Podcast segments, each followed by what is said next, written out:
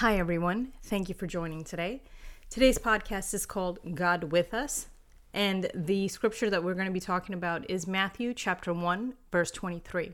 And it says, The virgin will conceive and will give birth to a son, and they will call him Emmanuel, which means God with us. So before we uh, start today's podcast, I just want to open up with the word of prayer. Heavenly Father, we thank you, Lord, for everyone listening to this podcast right now. I pray, O Lord, for your spirit to move, O Lord, in this podcast and for you to speak to anyone who is listening, O Lord. We pray for um, those who are listening that you would fill them with your spirit, your power, your strength, O Lord. Comfort them and speak to them through your word. We ask all these things in Jesus' name. Amen. Amen. So, once again, today's podcast is called God with Us. The scripture that we'll be talking about is Matthew chapter 1 verse 23, which says, "The virgin will give birth to a son, and they will call him Emmanuel, which means God with us." And the next scripture is Isaiah chapter 7 verse 14 that says, "Therefore the Lord himself will give you a sign. The virgin will give birth to a son and will call him Emmanuel." And that is in Isaiah chapter 7 verse 14. The Christmas story is a beautiful story about God's purpose for salvation being fulfilled. God promised to the Old Testament prophets that He will send us a Savior to forgive our sins and make a way for us to be with Him for eternity. The Christmas story started on that beautiful night with the stars brightly shining when Jesus was born in Bethlehem in a humble manger. The angels knew exactly what the birth of Jesus meant, and they were saying, Glory to God in the highest, and peace to on whom his favor rests. The shepherds were able to see the angels and were very excited to meet Jesus. We should also be very excited and filled with joy as well. Jesus' name is called Emmanuel, which means God with us.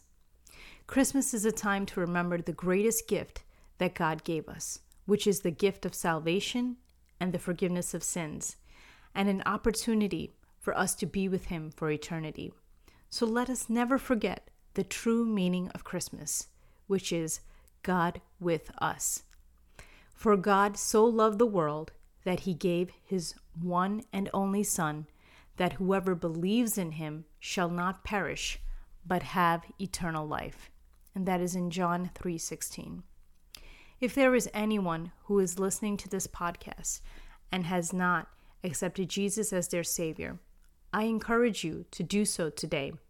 God loves you and wants to have a close and deep relationship with you. I just want to pray for everyone right now.